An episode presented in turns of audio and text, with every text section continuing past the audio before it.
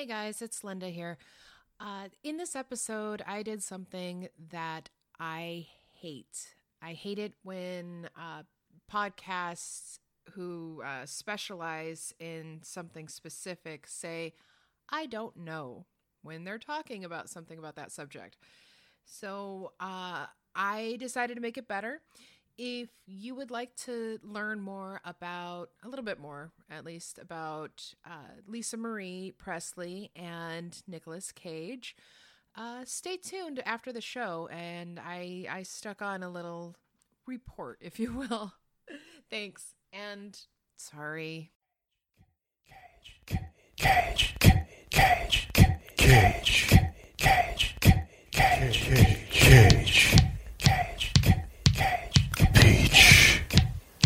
I could eat a peach for hours. Please. Greetings and salutations. This is Cage's Kiss, the Ultimate Cage Cast, where we discuss each of the National Treasure's cinematic masterpieces and his life. We also try to glean whatever kernels of wisdom we can from his character that week. My name is Linda, but you can call me The Cheese. Well, and you're all alone. I'm Donnie, and you can call me whatever you want for about $100 an hour. And my name's Adrian, darling, and you better tell me this, you ain't never gonna leave me. I've just been toying out and I'm all alone in this world. I ain't got no pension or nothing. Just tell me what I want to hear. I gotta get my mojo working. I sold my soul at the crossroads and I'm having me a mint julep. This week I'm going to call Adrian Ratzo. Because today we're discussing Nick Cage's directorial debut, Sonny. His directorial one and only. Directorial debut. I don't think this movie's streaming, so we were all unfortunate enough to see it on disc. The DVD has audio commentary, in which Cage and the producer Go Lightly there discuss how this is Cage's first movie directing. but it's 17 years later, and it's still the only one. Yeah, this was in 2002. Yep. Written by John Carlin, who apparently wrote it while he was in prison. Yeah, he wrote it while incarcerated in 1977. It was his first screenplay, and he did a lot of writing for television. In fact, I think this is his only theatrically released movie, technically. And he died not too long after this film. He died 7 years later. One of the commentaries is from Carlin, so we get his view on it. But he did TV movies like Lethal Vows with John Ritter and Marge Hellenberger, which I've actually seen. Aww. It's the startling true story of a doctor slowly poisoning his ex-wife. Bum, bum, bum! R.I.P. John Ritter. R.I.P. John Ritter. And speaking of cinematic greats, apparently Tommy Wiseau is a great fan of Sonny. Yeah. This is a hard movie to search out, by the way, because apparently they made other shits called Sonny since then, and there's some fuck awful Disney Channel show called Sonny with a Chance, the name of which makes me want to stab puppies. With Demi Lovato. I don't know who that is. For the best. What I do know is that this week's movie cost $4 million and grossed $132,000. So, fucking ouch. Better profit margin than Christmas Carol the movie, at least. True. Yeah. There are no critical quotes on the DVD case, by the way. So it did go to theaters, but nobody was really watching it that weekend. They were out watching Made in Manhattan and 2 Weeks Notice and Drumline with Nick Cannon, among other things, wow. But so this is Cage's directorial debut. So Cage is mostly behind the camera and not in front of it. Cage does have a small part in it that he was contractually obligated to do, which was amazing. He plays Acid Yellow. He didn't want to play the role. They kind of made him. So he's all made up. He's in a wig and glasses. He's got a fake nose. And in the commentary, he says he wanted to disguise himself out of the movie as much as possible. But, it's Cage. It kind of makes me think of his character in Deadfall. Yeah, it's sort of that level. Somebody just tried to kill me, man. Cut his face. Cut his motherfucking face. Yeah, except acid yellow. You know, his delicate creature. I want to suck Sonny's dick. So I guess we should summarize the movie. Oh, yeah. Well, yeah. Tell us about it, Linda. Yes, tell us about Deuce Bigelow. So Sonny is coming back from the war. This is set in 1981. 1981. In New Orleans, darling. Yeah, he's coming back to his home in New Orleans. And his mom wants him to keep tricks, I guess, because okay, surprise, she trained him to be a sex worker, and she wants him to go back to doing so to make more money. And she wants him to team up with a new girl, Karen, so they can make lots of money. But he doesn't want to. He wants to live a normal life, and he wants to maybe write books or work as a bookseller. And in which case she says, "You don't read. You ain't never read a book in your whole ever life. I swear to goodness gracious, why don't you just go back to me really using you as a whore and being an aging madam in New Orleans? That's just how we do, darling." So basically he just wants to go to a normal life, and which to him is Texas City just, for some reason. Apparently. Yeah. And his world just won't let him. And he kind of sort of falls in love with the character Karen, the other sex worker who his mom's trying to get him to work with. He goes on a date with a square. She really is square. Yeah, she is. And he has a great time. He sees the kind of life that he wants, and he just loses his shit when he finds out that she's actually addicted to cough syrup. Yeah, it's the 1981 cough syrup. It's the good shit. Yeah, with codeine. It's all she's got a full closet full of bottles of this codeine cough syrup. Yeah. And he spashes out. It's like, "You're a goddamn junkie. You normal people are fucked up just like us non-normal people." And he starts chucking them. "I'm better than you." And she's like, "No, my medicine." And she's got the big blonde hair, and she's all made up. "I'm better than all you fucking squares." Yeah, oh my god! And we got so close to seeing Frank Penis, but we'll talk about that. There's a lot of naked. This is James Franco. This is an early role for James Franco. Interesting fact, by the way, I found out James Franco actually has quite a few directorial credits. Yeah, there's actually 39 of them on IMDb, including his television work. But he's done, I think, at least 10 full length movies. And so The Disaster Artist was by no means the only one. No. Yeah. No, I haven't seen any of the other ones. It's the last one before the sexual harassments. Sexual harassment. Being in Hollywood means sexual harassment. It's the rules. There's this little lobby, that you got passed through. It's kind of narrow, and to get through into Hollywood, you have to crawl over the casting couch. And then to stay in Hollywood, you have to mine the couch for a while. In our bonus episode, Adrian will tell us the story of how he became Hollywood's biggest starlet. Let me tell you what you got to do in the Hollywood. In the Hollywood, it's kind of like the Kodak film or the Jell-O pudding. You can't necessarily wait around for consent. I mean, it's like the new Coke. What am I saying? I sort of ramble on. Hey. On our last episode. Oh, yeah. I remember when we were making that film in college, and I remember your audition tape, and you were unbuttoning your shirt crying, saying, "Do I have it yet? Please don't make me take it all off. You want to be a star, don't you?"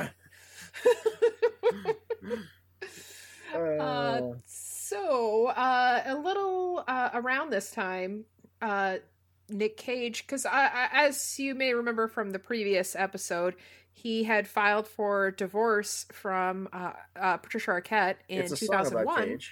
In November of 2002, he married Lisa Marie Presley. And they divorced like 4 months after that. So whoopsie. Who didn't marry Lisa Marie Presley?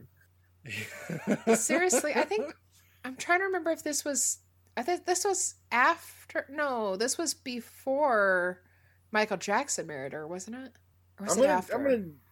Everyone wants to go. It's all a blur, really. You know. Oh, I mean, let's face it. We were the ones who would actually like watch the movies and like, you know, like try to pay attention to them. While the other ones like, oh, you know, those two are fucking in real life. Did you know that? Did you know they're fucking? Oh my god! And they have a kid. And you know what? I hear that he's really nice. Yeah. Oh yeah. No, and I read in Tiger Beat that he likes gum. Jesus Christ. That's Tiger Beat. So I don't give a fuck who married who. God damn it. She-bop. Yeah. Oh, I want to say another word about James Franco. The first theatrical movie that he was in was Whatever It Takes in 2000. Oh my. Yeah, like those wacky teen sex comedies. It was this film that decided that made Tommy Wiseau to decide to give him his blessing, wasn't it? Yeah, for The Disaster Artist. Yeah. Yeah. What do you think of my muscles? Really tough kid, right? Well, he does like showing his ass a lot, and he is wearing very nice silk suits. Yeah, so. if you like to wank to Franco, I mean, like, you know, let's face it, this is the movie. He is. There's a lot of. I can see myself in you, Franco. Right? Yeah. It's like, we're the same age, you and I feel. Well, but he is. He has at least the shirt off and frequently the pants off quite a bit, and he is cut. Mm. Oh yeah. Like he's he's cut. And that's what you're looking for. There you go. He may be problematic, but there's no foreskin there. He's cut. You know, I saw this back when I saw this though. I didn't remember having seen him in Spider-Man because I mean frankly, you could have stuck anybody in that part. Don't. Yeah. But no, I remember me and a friend watched this movie, and we thought Franco was really badly cast in it.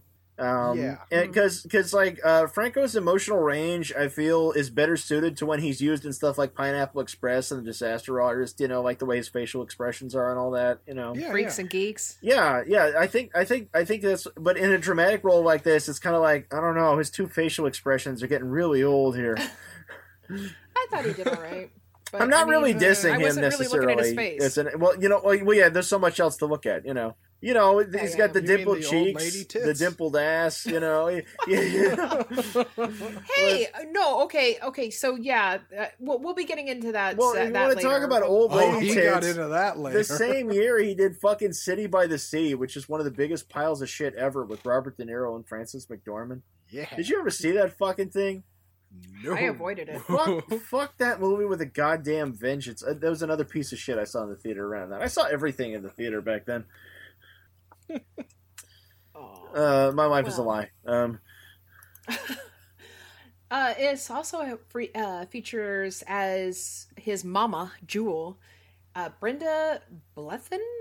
Yeah, she is an English actress. She was in Secrets and Lies in '96.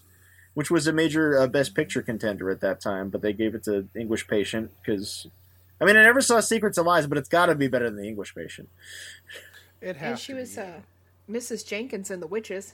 Yeah. She was in Roeg's The Witches. She was in Little Voice, and she was in A River Runs Through It. And she really does absorb that New Orleans accent, you know, child. I'll have you cut and put out for the winos. It's my birthday. Woman, do I say anything about your ass getting fatter by the minute? I likes to eat my dinner with my shoes on. We have three different triumphant returns from previous Cage movies on this one, though, because we've got Scott Caan, the stranger himself, as his friend in Texas City. And Scott Caan actually gets the best line in the movie.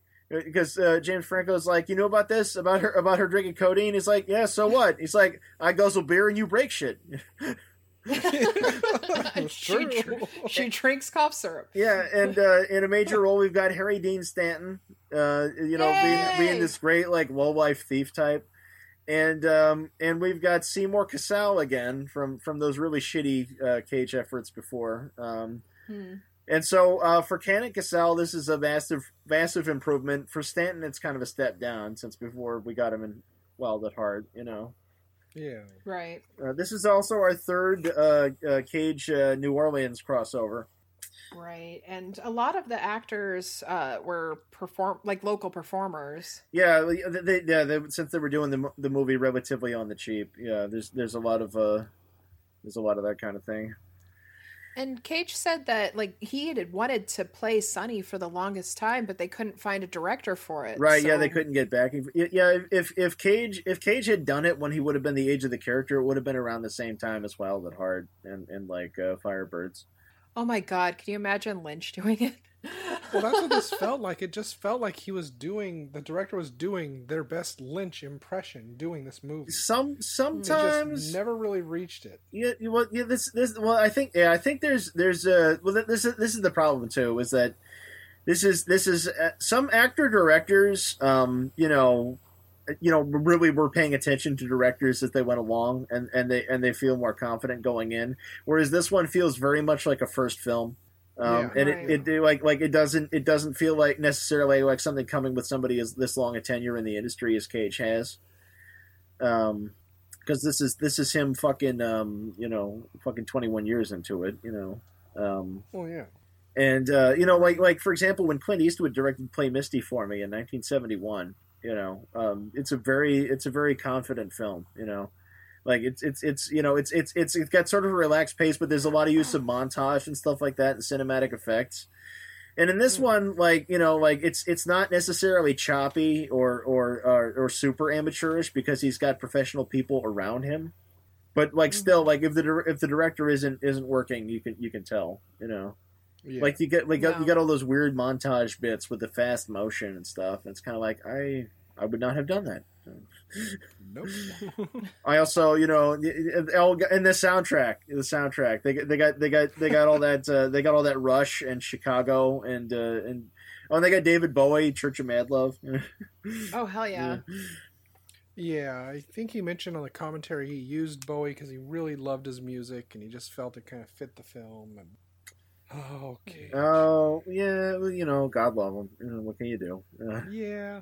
And you get a cameo from his brother Mark. He's the John walking down the stairs. Yeah. The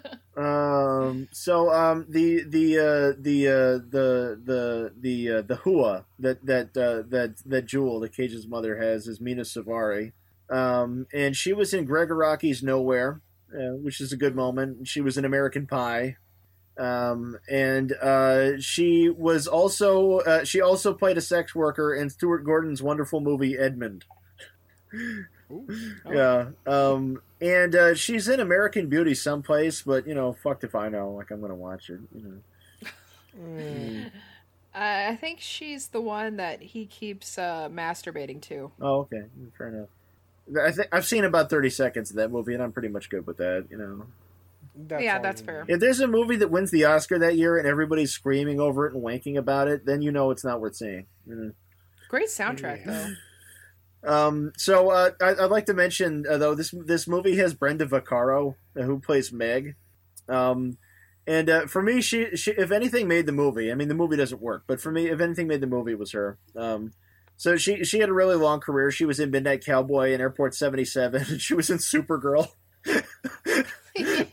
And she did three episodes of Murder, She Wrote. And she's the one who's Sonny's old customer. When he comes back to town, he's like, "No, I don't do that work anymore." She's like, "What? Did the army break you?"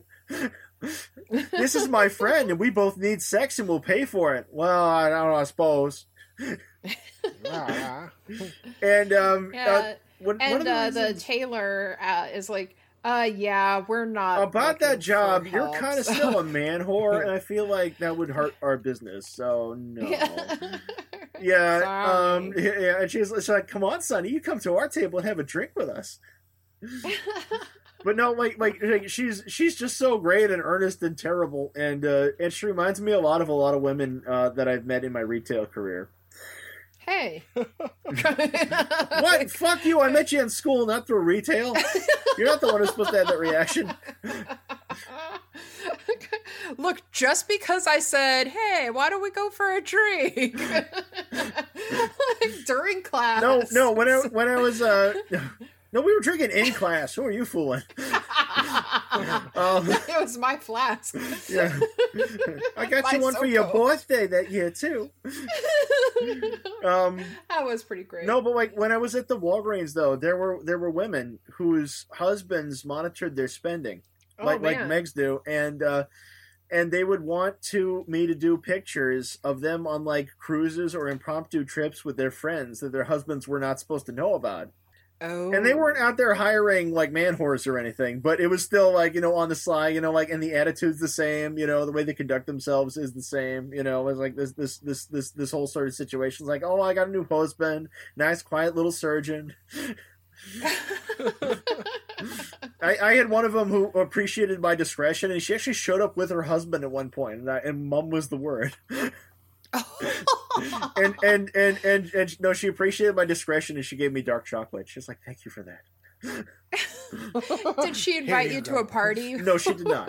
No. Yeah, I remember that one time that couple invited us to a party. Oh, gee whiz! Oh, gee whiz! Oh, gee whiz, baby! I don't know how this works. What do we do next? I'm gonna eat your sandwich while wearing this white suit. That's what happens next. I'm gonna fuck your brains out. And I'm thinking like, hot, creepy. What is it? What's he doing? Oh, I don't. Oh, they're on the floor now. It's all okay. All right. By the way, speaking of the soundtrack, the end titles run to the Wall of Voodoo cover of Johnny Cash's Ring of Fire. Yeah. Which I really appreciate, actually, because it also musically recycles Jerry Goldsmith's theme music to Our Man Flint.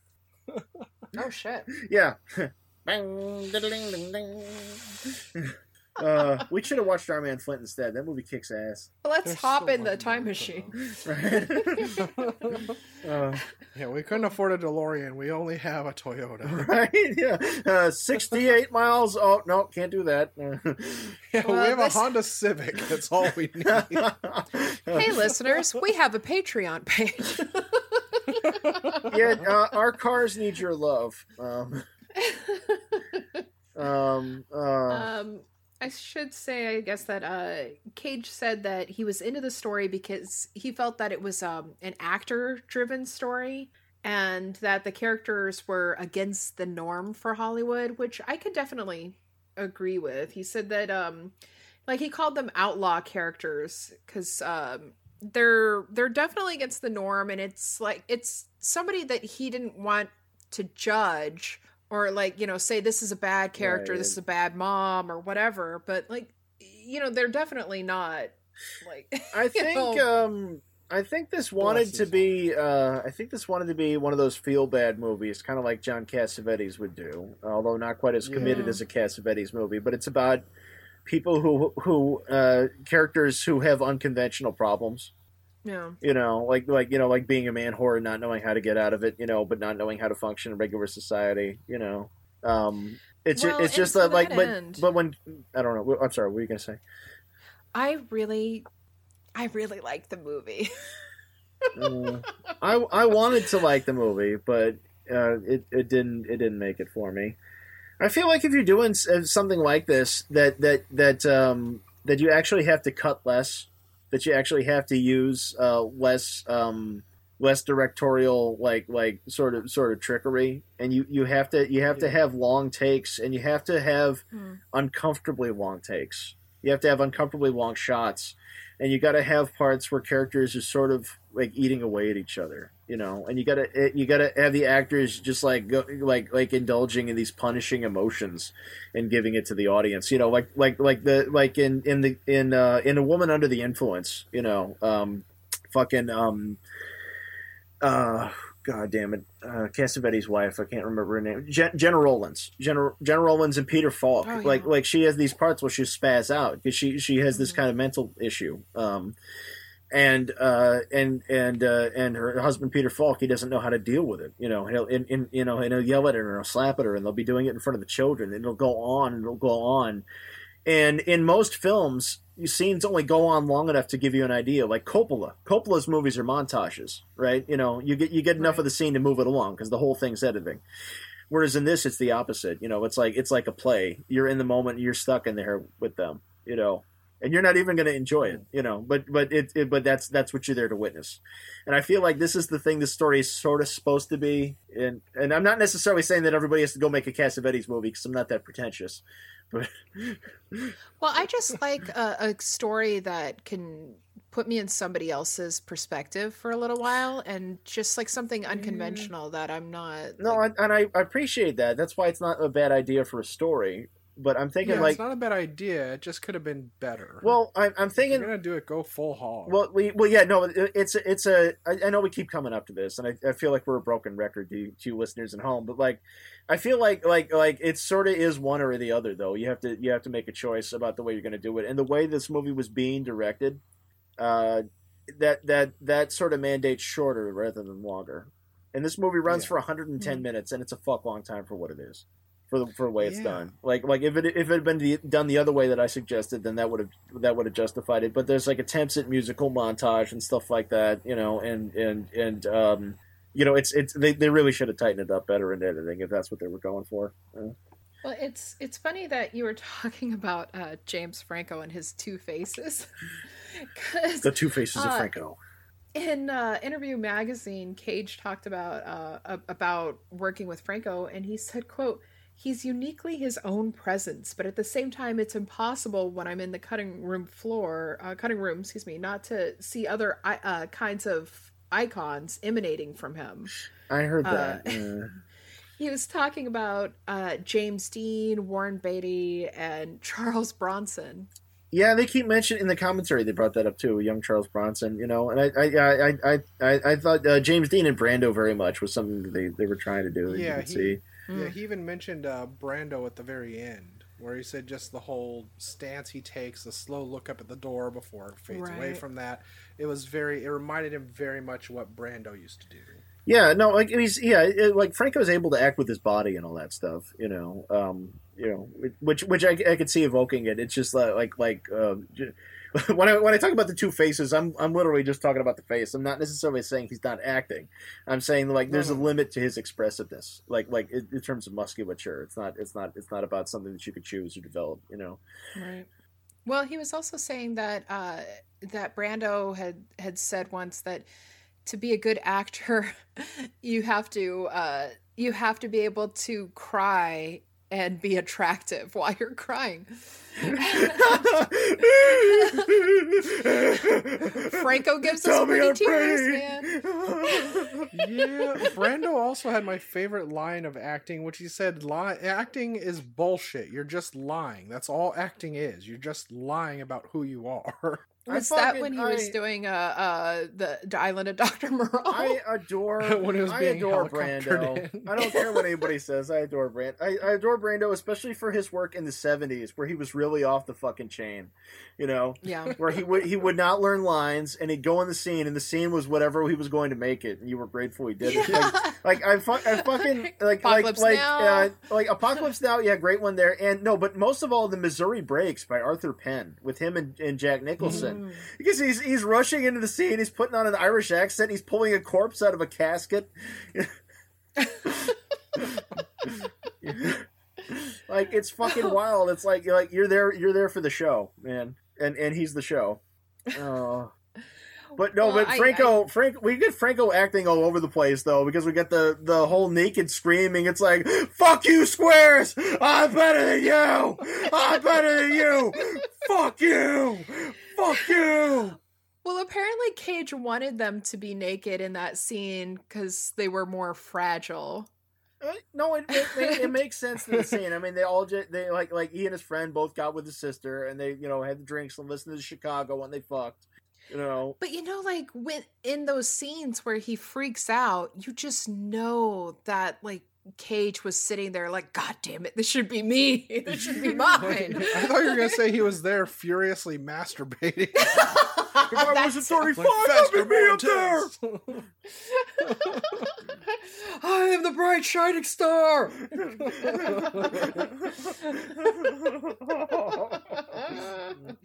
Oh, god damn it. But yeah, we're about to spoil the ending. We always do. There was no ending. Well, yeah, he wants to run away with her, and he probably doesn't. Now, in the commentary, it's explained that it's supposed to be something where the audience is able to choose. Yeah. But there's a sequence of events, and the way it plays out pretty much says, like, yeah, he fantasized about running in the street and running off with her, but he's still staring at the door because he choked. You know? Yeah. Yeah. Oh, and... boy. Now, sweet summer child. You'd never know it was there, but there actually is a musical score in this movie from Clint Mansell. But, you know, there's so much soundtrack shit that you never really know. But Clint Mansell did a lot of work for Joe Carnahan and Darren Aronofsky. You know, like he used to matter. Oh, if I have to say this before I forget. So near the beginning, when Mama/Jewel is introducing Karen to Sonny, Manu go. She says that he's amazing, and she trained him herself. Yes. Yeah, no, there's a Oedipal thing in here, you know. Yeah, no, it's meant to be unsettling. This is a feel bad movie. This is not for your comfort. No, that's for sure. That's for goddamn. No, I remember that watching. I'm like, she trained him. This is gross. Well, movie's gross. I somehow missed it. Well, he learns. You did. Okay. Well, he also learns later on that Harry Dean Stanton, the bum hanging around the house with Mama, is in fact his father. After he won like one game of gin rummy or something and blew up in his car, it's like, oh, okay, this is literally Oedipus. Yeah, exactly. Yeah, pretty much. God, except he doesn't pick out his eyes with knitting needles, though. What a shame. But you just knew that he was going to die because he got so excited because he finally won a game. No, you don't get it, Seymour Cassell. I won. Me, I'm the winner now. My luck's turning around. Now where's Jonesy? My luck's turning around. Today's the day. Things are so great when they're good. Totally not gonna die. A truck hits his car. Explosion with fireball. Yes. Which you know, it was kind of adorable. It's like, oh, okay, high octane action out of nowhere. I got you. Okay. Right. So it doesn't work out when Sonny goes to Texas City with Scott Caan because. He was the business he was going to work for that his dad ran. His dad died, and they lost it. So when Sonny comes back to New Orleans, he's turning tricks again. And so you get him doing a costume thing where he has to go to a lady's house, pretend to be a police officer, and do her with a nightstick. God. And it's like, ooh, all right, lady, you're under arrest. It's like, please, I don't want to get in trouble, so you're gonna resist. It's like, this is precious. Oh, this is the worst role play ever. It's great. And she's like, please, no. And she's putting her hand up to the bedpost for him He goes and he stands by the window, and you see him getting it hard. And she gets on her knees, and she's cradled up against his leg. Oh, but better than that though is the part where his mother's begging him to stay, like saying that she doesn't have anything, and then it cuts right to him fucking Brenda Vaccaro, going, "Oh, Sonny," and you see her tit flopping around. You know, and then the commentary Cage is like, now this smash cut kind of presents an impression, and it's kind of on purpose. So. Oh, God. So, should I go into my segment? Yeah, the whole movie's your segment. I mean, this time. I mean, you own this one. Yeah, it's the opposite of last week's movie. Yeah. So, I want his clothes off. Clothes off.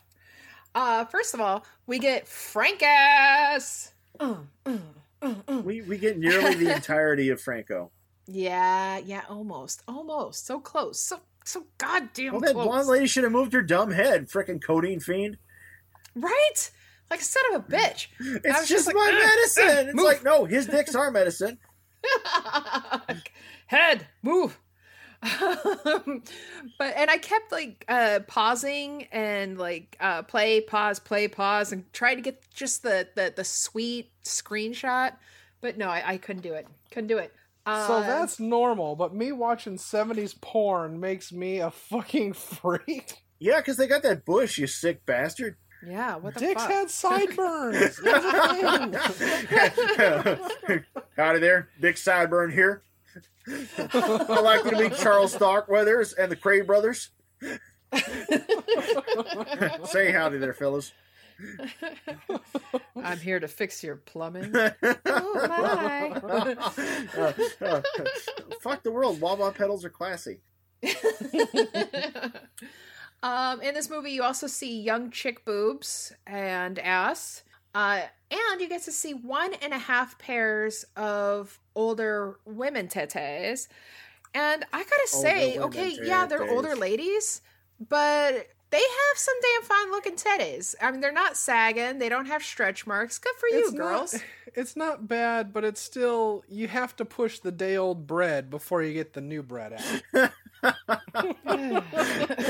You know what? That's very responsible. Yeah. God yeah. Well, you know, everyone. I don't know about you food lovers, but I know when I'm having a bad day and I go out drinking, I like to go get some rough trade so I can beat up a guy. Cut his face, you cunt! Cut his fucking face! I've been bad. I need to be punished. Oh, luckily this thing didn't harp on the New Orleans cliches quite as badly as Natalie did. No you know, well, no, and I think that's because and the writer actually didn't want to do New Orleans originally. His script was shot elsewhere. It was set elsewhere in Louisiana, and it was set in like 1961.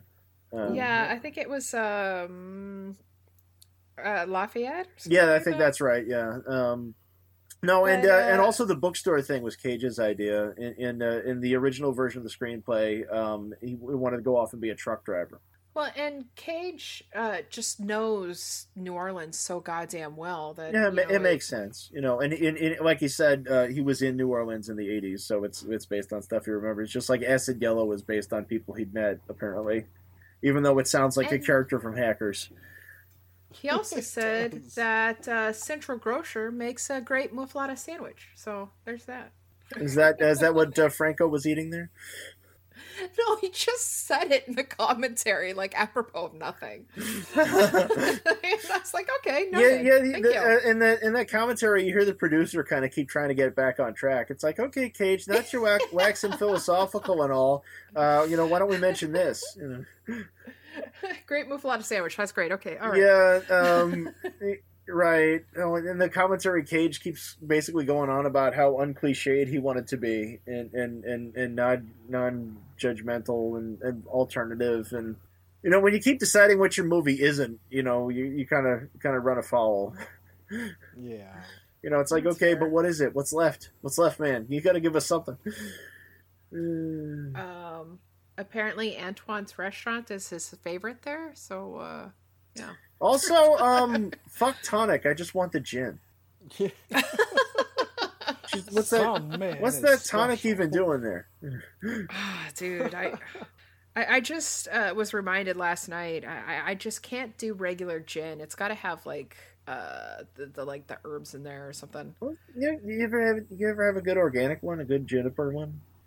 Yeah, that's what I'm saying. Like, it needs to have something in there. It can't just be straight like Beefeater's gin. Oh, you can't have the regular Bombay. You got to have the Bombay Sapphire. You fucking pretentious person. Listen, regular gin tastes like Scotch tape, and I'm cool with that. Okay. I ain't slamming it for no highfalutin taste. Well, I think the problem was that I had my first bottle of gin when I was like 19. I was just talking to Donnie about this last night, and you've just been torn out. Well, my friends and I, we're all like 18, 19, or no, I was 17, and we're all 16, 17 years old, and so we're like, oh, hot damn, we got some gin. And we tried said gin, and it was like, oh sweet Jesus! Then you coughed and choked up gin out your nostrils, right? But we couldn't find a damn good chaser. Like, we tried everything, and it was just like, nope. No, you don't apologize for Jin. You accept Jin. Apparently. Did you listen to John Carlin's commentary as well? I did not. I did listen to some of John Carlin's commentary, and in it he keeps making the point that there is a difference between being a male whore, and being a gigolo. Because he was stressing that people throw out the word gigolo a lot, but a gigolo is more like an escort. Whereas there are male whores where it's like, no, they're not there to be seen in public with you. They're there to put your dick in you. That's the difference. Oh, well, how about that? Yeah, at least, you know, in John Carlin's perception, guys, that's how it goes. You know, remember, this is the guy who wrote Lethal Vows. Also, they ain't got nobody. But up. From the heat. Well, speaking of nobody, are we going to face this off? I think we should. Before we face it off, I just want to tell everybody at home that David Lee Roth recorded his album "Eat 'Em and Smile" over again in Spanish. Oh. He wanted to corner the Mexican youth market, but apparently the Spanish wasn't genuine enough, so it was rejected. So the album's a rarity now. Boy, but the more you know. You can hear a "Pierto Loco del Color." Yaki Rose. But yeah, no, face off. Fantastic. Fuck it. I got some facing off to do, bitches. Who you got? So since this is a film with the passion of Tennessee Williams, I think Paul Newman for Sonny, Katharine Hepburn for Jewel, Jane Fonda as that younger whore lady, Burl Ives as Harry Dean Stanton, maybe Robert Redford for Scott Caan. And as the car explosion, Montgomery Clift. And failing that, I just import the entire cast and crew of Requiem for a Dream, because that was the good movie that came out that year. I was thinking Redford too. That's crazy. You were thinking Redford? Now, I was tthinking Redford in the 60s. Which Redford were you thinking of? Were you thinking of embarrassing old Redford? Today. Where no matter what movie he shows up in, it's like, hello, 25-year-old woman. We will be sexual partners, won't we? That could not happen. Oh, Sherry, I'm barely legal, but yeah, Redford, this is happening. You're damn right it is. Put your weight into it.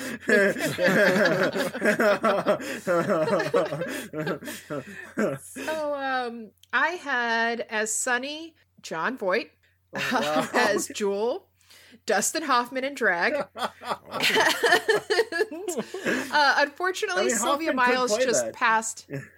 Sylvia Miles just passed in June, so I'm going with my favorite actor, Kathy Bates, as Karen. Oh, well, while we're working up this hot cast, how about George Kennedy for Harry Dean Stanton? Yeah, yes, sir, Yowza. That certainly is something. I see siblings have shared some common interest on their lists. So, in the part of Henry, I have Danny DeVito. In the part of Sonny, we have Steve Guttenberg. Yes! Jewel, we have Kathy Bates. And Karen is Melissa McCarthy.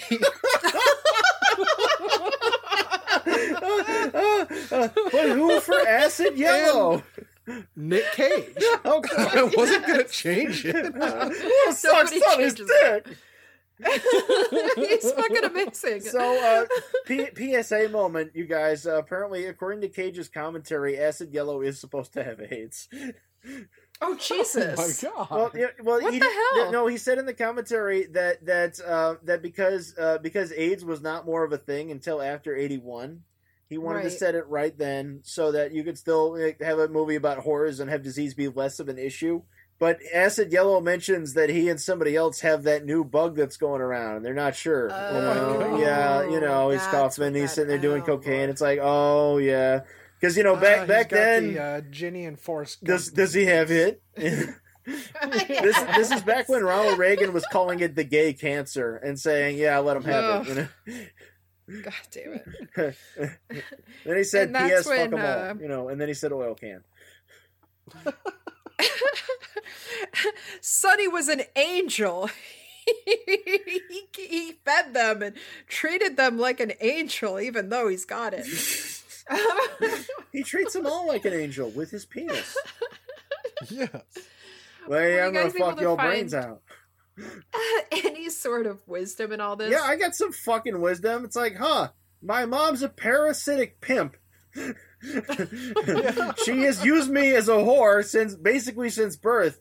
Huh, I'm off in the army. What should I do? Well, I want to stop working as a man whore. Should I go home? No! No, you don't! Go somewhere else! Don't fucking go home! You got discharge money. Go anywhere else, you stupid fuck. Get a career with the armed forces. It's like the easy part's over. The hard part, whatever, you know. Dumbass. My wisdom is it comes from the tagline used on the poster. Oh, God, that was so dumb, too. His life was the morning after until he decided to change the night before. Yes. Yeah. It's like, wow, they were really reaching with that one. Yeah. Yeah. The box, I think, is designed to be misleading, by the way. You know, he's sitting there leaning against the wall in that Jiku outfit he's got on. And they got, like, the chick, like, spray painted the graffiti next to him. And it's like, holy. Yeah, I'm here, too. He has a longing that knows no name. No, he's a man whore. Yeah. I was happy because I like to go into a story not knowing what to expect, so I didn't look up the summary or description. Yeah, it becomes apparent pretty quickly in there, you know. But speaking of movies surprised that you don't expect, a movie that everybody should see instead, I think, is Sonny Boy, the movie with you know what I'm talking about, with David Carradine in drag, and fucking Brad Dourif. And Paul Smith, and it's about this wild child with his tongue cut out, whose corrupt parents use him to commit murder. As you do. It's like, I took a tongue out of a monkey. Everybody go watch Sonny Boy instead. My KG wisdom would be to always make sure you get your money up front. Yeah. Yeah. Because otherwise you're going to have to break somebody's TV. That's all I'm going to give you. Well, yeah, but this TV's worth $300. Oh, who wants a busted TV? Oh, my. No. Fine. Take your money, whore. Whore. God will get you for that. Oh, shit. Yeah, we should have watched the Hillside Strangler movie instead. Speaking of instead, I have Navy SEALs running without sound in the background. God bless America. You lucky man. Let's jump into the time Toyota.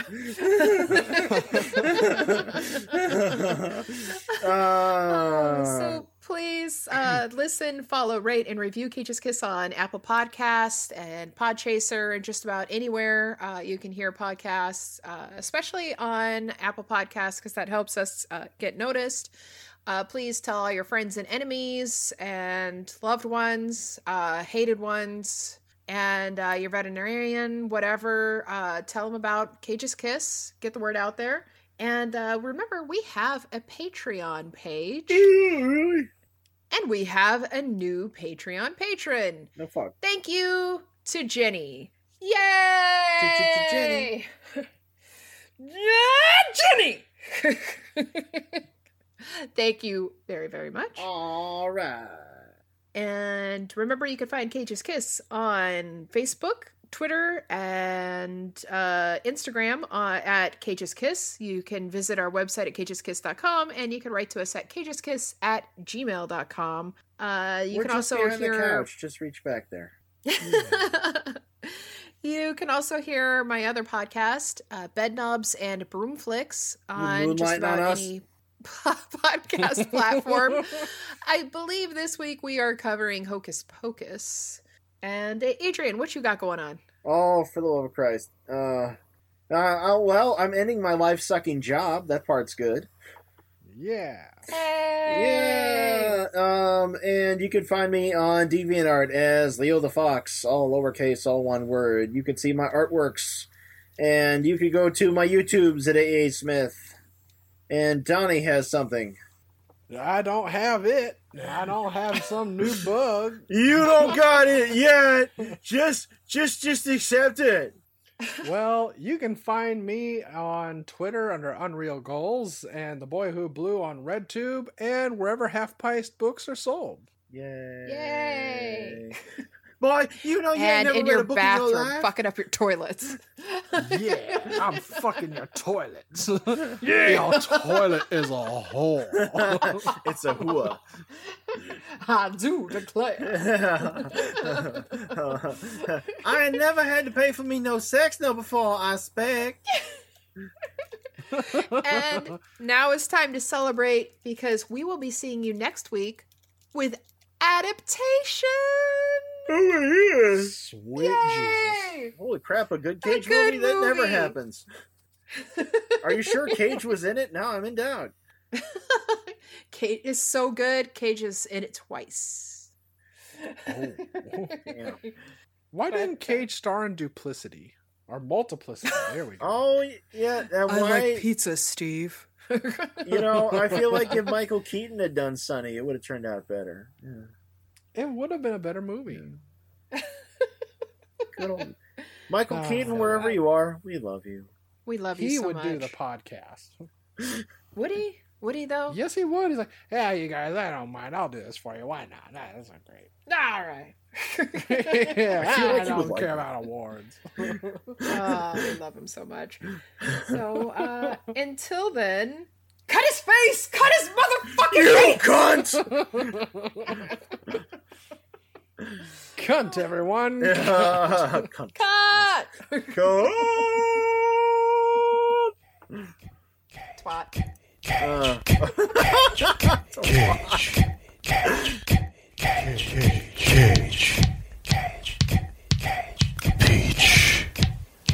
I could eat a peach for hours. Please kiss me. Hey, it's me, and I'm back for my brief report on Lisa Marie Presley and Nicolas Cage. So, Presley had been married 4 times before. She was married to Danny Keough in from 1988, and with him she had 2 kids. A boy and a girl. She then married Michael Jackson after that for about 2 years. And her 3rd marriage was to Nicolas Cage. And unfortunately, that was way briefer than her marriage to Michael Jackson. Now, they both met through a mutual friend, Johnny Ramone. You may know him. And they seem to have had a good, strong friendship and seem to have mutual respect after the divorce when Lisa Marie said, quote, "It looked attractive, like I could be equal," she said. "Similar situations, similar backgrounds. So we connected. We had a great connection. We were both we're sort of these gypsy-spirited, tyrannical pirates." So... there you have it, tyrannical pirates. And once again, I am so sorry for uttering the phrase, I don't know. So hopefully this made up for it. Thanks, and see you next week.